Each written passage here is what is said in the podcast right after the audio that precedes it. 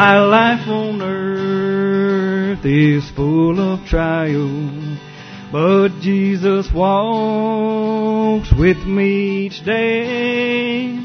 Someday I'll reach fair heaven's portal, then I will hear my Savior say, Come on in, your race is over.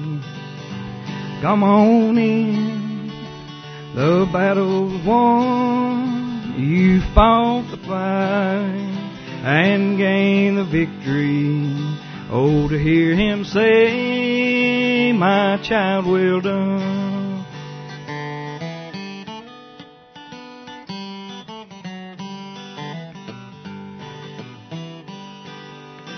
Long years ago, at that old altar. I let Jesus have his way. I place my life in his safekeeping. How I long to hear him say, Come on in, your race is over. Come on in, battle's won. You fought the fight and gained a victory. Oh, to hear him say, My child, well done.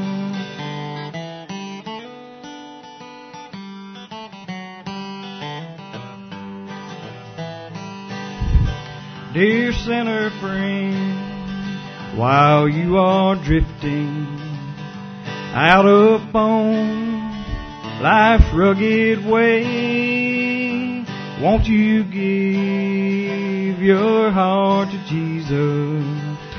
So you can hear the Savior say, Come on in, your race is over. Come on in, the battle's won. You fought the fight and won the victory. Oh, to hear him say, my child, well done. Just to hear him say, my child, well done.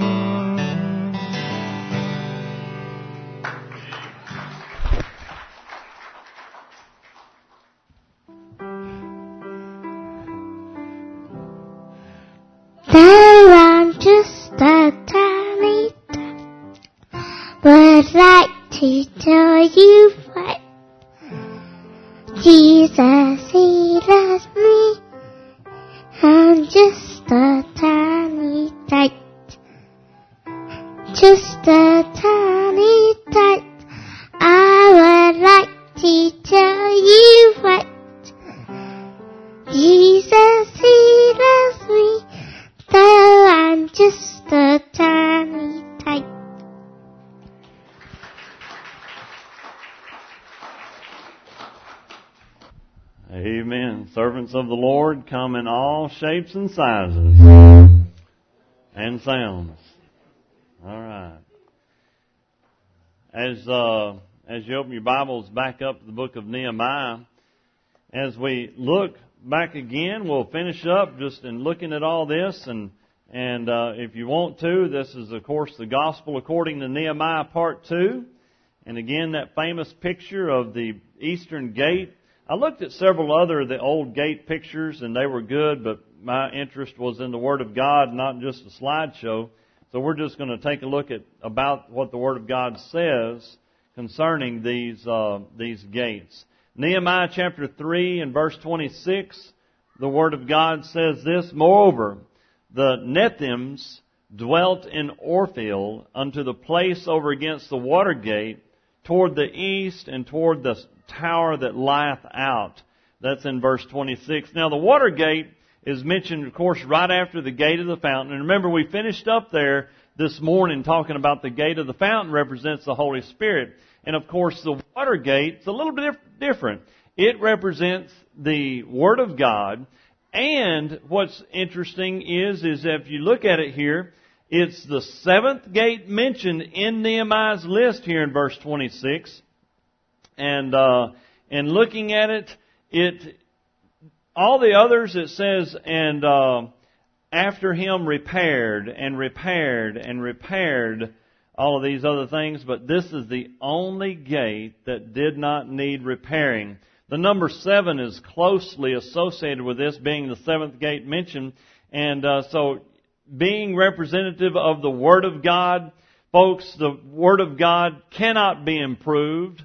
It cannot be changed. Now we can change it and we can say we're improving it, but folks, you really can we do it? No, we really can't. The Word of God is the Word of God. It is. So in, in thinking about this, this, this is some great pictures. We talked about getting saved. We talked about coming to the sheep gate and this gate and that gate and taking out the dung gate and doing all these and confessing our sins and being filled with the Spirit and God take me. But folks, after you get saved and after you confess your sins and after the Holy Spirit comes to live inside of you, which was the fountain gate, guess what you do next? You break open the Word of God and you grow. Being the seventh gate, you know, and as I've put here, and many of you already know the number seven means perfection. It means maturity. It means completion. The number seven is closely associated with who? God. and His divine plan. So guess what? After you get saved and after you get filled with the Holy Spirit, guess what you need to do? Crack open the Word of God. Read it. Read it. Learn from it. Daily Bible reading. Doing, taking the Word of God and using it. And, and learning and growing from it. Matter of fact, the Word of God uh, talks about the necessity of this in Ephesians chapter 5 and verse 26. He says that he might sanctify and cleanse it with the washing of water by the Word and then, of course, um, just pretty, I love it. Matter of fact, uh, uh, many of you uh, over the years have started getting a uh, a Ryrie Study Bible, and and I like it. If you want to, now this is not in our slides or anything, but just go ahead and open your Bible to the book of Psalms, chapter one nineteen. Book of Psalms, chapter one nineteen. Just in, many of you know about this but it's just pretty interesting note. Of course, it's the longest chapter in the whole Bible.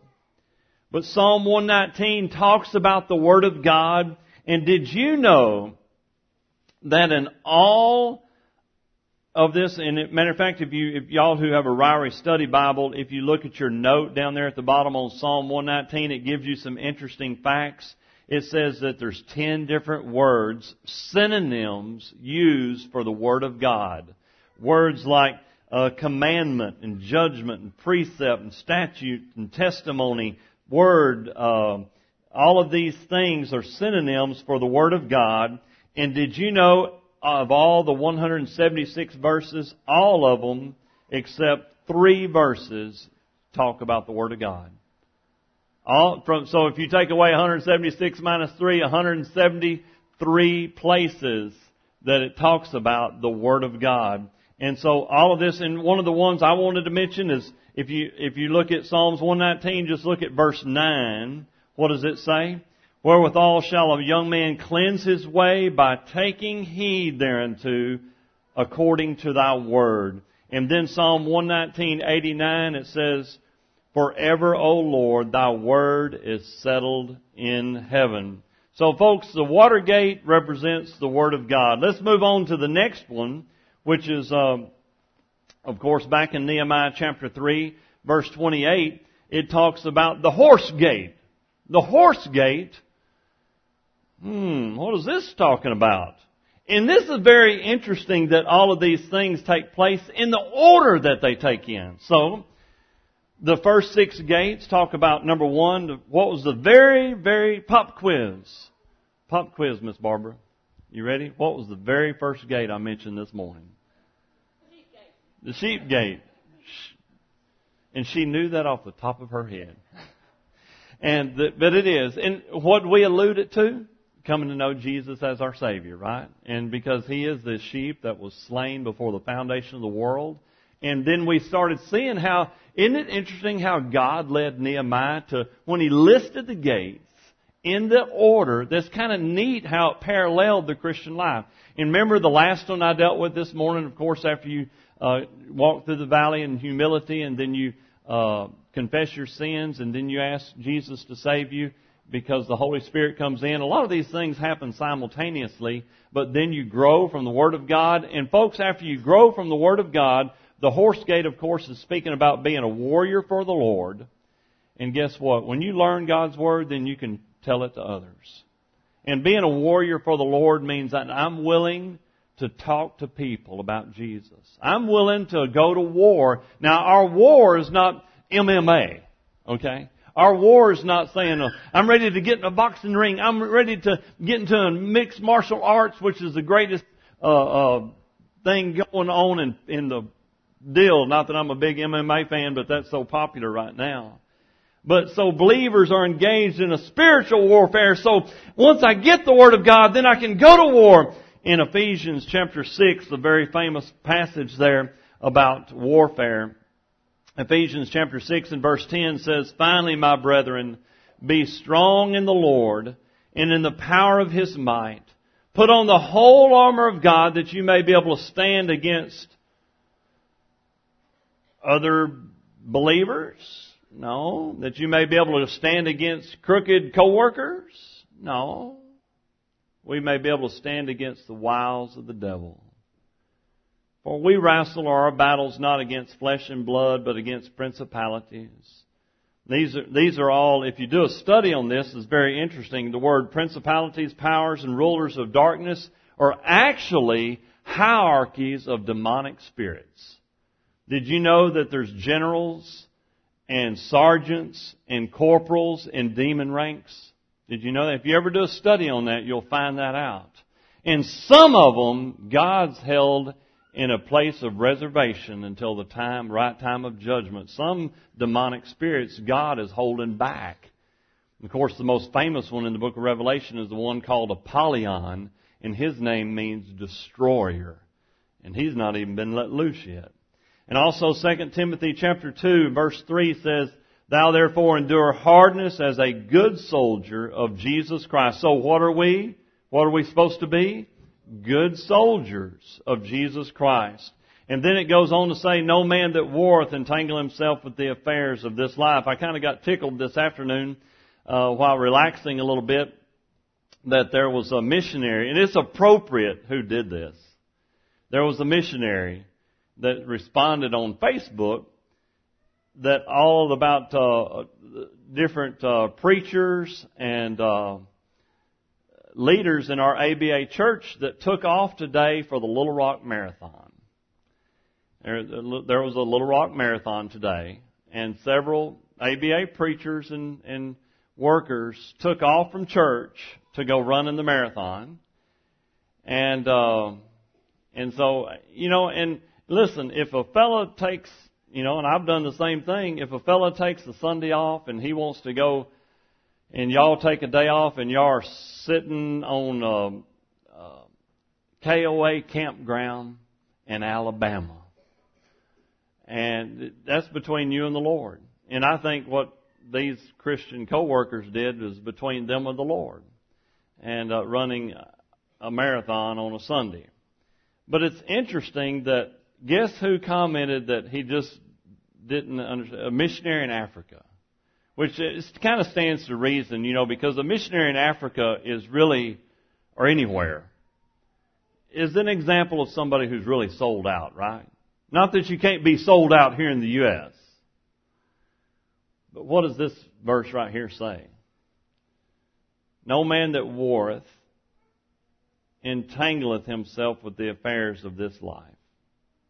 Which tells me this, that if you choose to be a Christian, sometimes you may, you know, we, we straddle the fence every now and then and what the world does. Does that make sense? What the world does and what we're supposed to be doing as a Christian. And like, well, what do we do? But, and, uh, so I, I can understand where he's coming from. I can also understand somebody just taking off one Sunday and maybe being a witness to somebody because I know there's Christians that play football on Sunday, like NFL players. I know that they have church before the ball games and different things like that. I've read about they have chapel services. There's a lot of NFL teams that have chapel services before the football games on Sunday. And guess what? It's voluntary. You don't have to go. Just like church. And let me say this, there's probably a lot of hypocrites in those church, in those chapel services, but guess what? There's also a lot of hypocrites in a lot of churches too. So it doesn't matter whether it's churches or chapel day services in the NFL. The main thing is, is, is your heart right with God? Is your heart right with God? Does that make sense? So, let me go ahead and say this. If you see somebody doing something that you don't approve of on Sunday, number one, let's take care of our own heart first before we go to chastising others about what they do on a Sunday. And uh, because we got to take care of our home heart first. It's kind of like remember our theme for revival. That's our kind of unofficial theme in our prayer meeting this morning. Let revival begin in me, and then God will take it from there. All right, moving on quickly. And uh, there's a verse, of course, in 1 Corinthians 16:9 says. Um, that in being a good soldier, there's an effectual door open unto me, but there's also many adversaries. Paul had many adversaries. And then the next gate that we come to is the most famous gate of all, of course, in Nehemiah chapter 3, and that is the eastern gate. And you know, I've already seen a picture of it. This fills us with, you know, thinking about excitement about Jesus Christ coming back. In verse 29, it says that the eastern gate was repaired, okay? and uh, he was the keeper of the eastern gate. Remember also we talked about the Word of God was the only one that didn't need repairing. It's not mentioned that it repaired anyway. And uh, some have confused the east gate with the golden gate. Those are different gates. And uh, Nehemiah after Nehemiah 3:29, we talk about also the east gate was the very first one opened in the mornings, which makes sense. And uh, now the, these all these gates that are that Nehemiah repaired, I want y'all to know this that None of those gates are in existence today. All of the old city wall and the gates that are mentioned uh, that you see today in Jerusalem were built in the 1500s, again by the Ottoman Empire.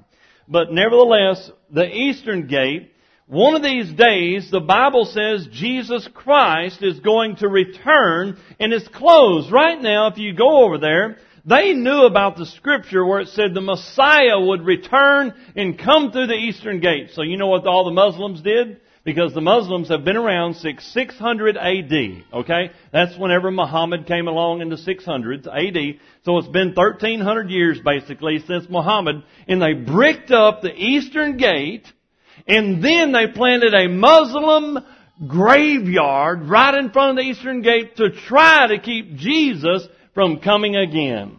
And this is the famous scripture. It's found in Ezekiel chapter 43 verses 1 through 5, the very famous scripture about Jesus coming back through the eastern gate. Afterward, he brought me out, brought me to the gate, even the gate that looks toward the east. And behold, the glory of the God of Israel came from the way of the east, and his voice was like the noise of many waters, and the earth shined with his glory. Verse 3 states, and it was according to the appearance of the vision which I saw, even according to the vision that I saw that came in to destroy the city, the visions, uh, like the vision that I saw by the river Chebar, and I fell upon my face. Verse 4, and the glory of the Lord came in by the way, into the house by the way of the gate whose prospect is toward the east. So the Spirit took me up and brought me into the inner court, and behold, the glory of the Lord filled the house, which by the way, this, the last time the glory of God, the Shekinah glory of God was seen was when Solomon built his temple. And the only other time it's mentioned in all the Bible is this vision that Ezekiel has in this, in this chapter. Oh, by the way, when will Jesus do this? When will Jesus enter the eastern gate and go into the temple. It'll be after the Battle of Armageddon. after the Battle of Armageddon, when Jesus comes down and he destroys the armies of the Antichrist. And then the, the timing, depending on which Bible scholar or Bible student or commentary you read, the timing of it all is, it seems like there is a, a, a period of time when the glory of, when this happens, when this happens, there's going, the, Ezekiel describes the millennial temple that's built, a millennial temple. And it's, uh, the dimensions are totally different than the other temples that have been built. And, uh, the Bible says this, that Jesus' glory, God's glory, enters the temple, which is really awesome. Really cool. So the exact, uh, we know the, the basic order of it. We know the basic, or in other words, we have the uh, uh, tribulation period, and depending on your, which Bible student or preacher you listen to, the rapture occurs before the tribulation period, somewhere inside the tribulation period. At, we know the Antichrist lives. We know he attacks Israel for three and a half years. That war takes place, and we know the the name of the last battle of the tribulation period. What's it called? The Battle of Armageddon. And we know who finishes the Battle of Armageddon. It's Jesus Christ. And it's called the second coming when he comes with his saints. And then he sets his foot down on the Mount of Olives. Then, after some period of time, whether it's already built or going to be built, I think it'll be built later on, and in the side of the millennial reign. And then the Bible says this occurs. The glory of God fills this millennial temple. So that's the eastern gate, and the Muslims have tried to keep us from uh, seeing it and using it, and if Jesus comes back, they're going to try to kill him. Then the next gate that we come to is the very last one mentioned in Nehemiah chapter 3. it's called the gate Miphkad. Now that's a, that's a bold word right there. Miphkad. It's really a bold word because we're about to find out what it means.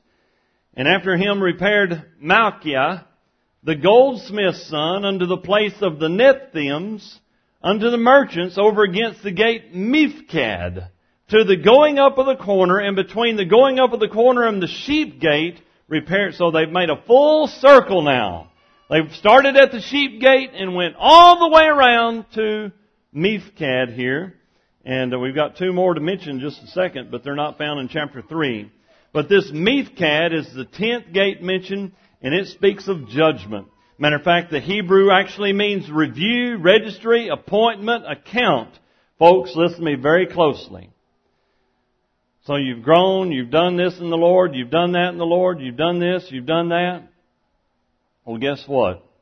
Guess what the last thing all of us are going to do before we enter into eternity? Well, we're, yeah, we're going to die. but guess what we'll do after we die? One, at some point in time, we're going to be judged. You're going, that's an appointment you're going to keep. Some, there may be somebody, and don't punch your husband or your wife, there may be somebody you know that's habitually late. I've heard, have you ever heard somebody say, well, you're going to be late for your own funeral? I can imagine, I, I'm sure there's been an undertaker somewhere come to a funeral and say, oh my goodness, we left the casket at the funeral home. We got to go back and get it. I'm sure that may have happened to somebody, and that's being ultimately forgetful if you left the person back in the mortuary. And uh, they were literally late for their own funeral. I read somewhere about somebody's casket who actually got into a wreck, and the casket got thrown out, and didn't make it to their funeral either. So they were late for their own funeral. Read that in, a, in uh, some sort of article. But guess what? You're not going to be late for the judgment. The judgment. The gate Miphkad, of course, there's two judgments the Bible mentions, the judgment of the saved and judgment of the lost. The Bible says in Romans 14:12 it says so then every one of us shall give account of himself to God. And 1 Corinthians 4 5 says this, Therefore judge nothing before the time until the Lord come, who will both bring to light the hidden things of darkness and will make manifest the counsels of the heart, then shall every man have the praise of God after the judgment. The next gate, the eleventh gate, we have to go all the way over to Nehemiah chapter 8 and verse 16. Nehemiah chapter 8 is one of my favorite chapters. Ezra stood up to read the Word of God, and, and this is not in any of our slides, but in Ezra chapter 8 verse 1 it says he stood up before the water gate and he read the Word of God. And I love it because it's the very first time you see in verse 4 a pulpit mentioned. It says a pulpit of wood made for that purpose.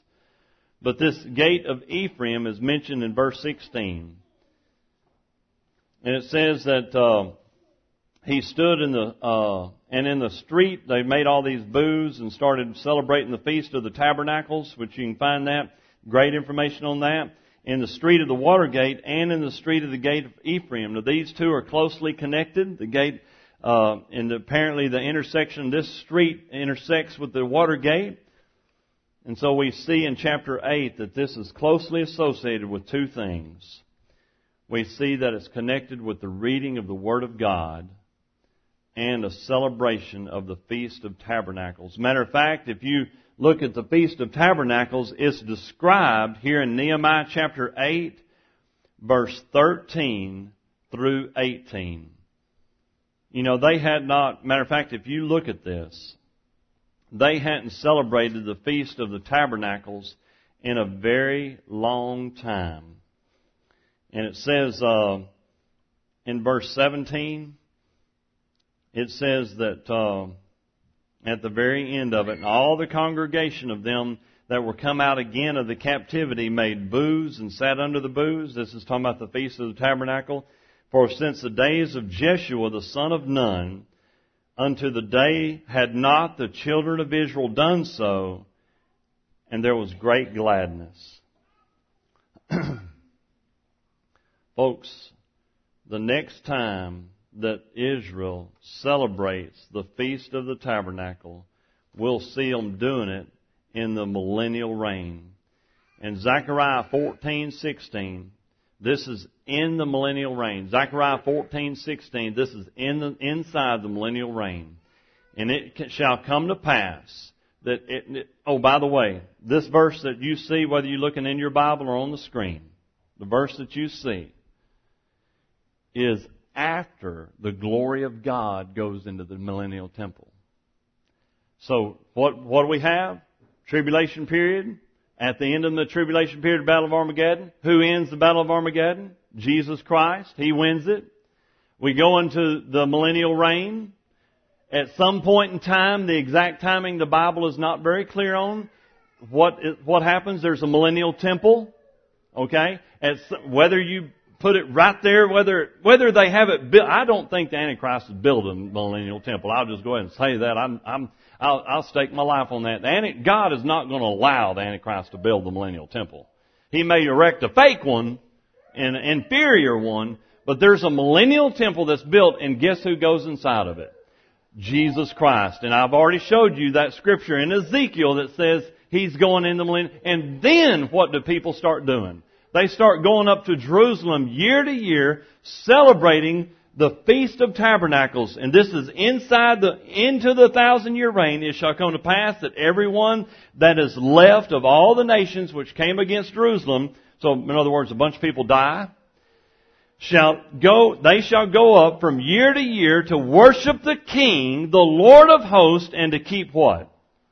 The Feast of Tabernacles. The very last gate mentioned is the prison gate. It's found in Nehemiah chapter 12, verse 39. It mentions the gate of Ephraim, the old gate, the fish gate, and all of this. And then finally, they stood still in the prison gate. And folks, the last gate mentioned in the book of Nehemiah speaks of eternal damnation and imprisonment in the lake of fire. And folks, everyone who dies without Jesus Christ is going to the lake of fire. What about you tonight? Did you know the Bible says that the lake of fire is a place where people go whose names are not found written in the Lamb's Book of Life? It says in Revelation chapter 20, and whosoever's name was not found written in the lake of fire or in the book of life was cast in the lake of fire. I don't know how bad hell is going to be. but it's not going to be a fun place. It's going to be a place of eternal torments. As we prepare for a hymn of invitation, Father, I just bow before you, asking you to prepare our hearts to receive your word, that we would respond to your word the way your Holy Spirit's leading us. Father, I thank you for everybody that's given their heart to you, that's saved here tonight. Thank you for letting us see in your holy word how that this life is important. We need to give it to you. Father, if there's anybody that needs to be saved tonight, they've, they've never prayed and asked you to save them, that they would tonight. In Jesus' name we pray. Amen.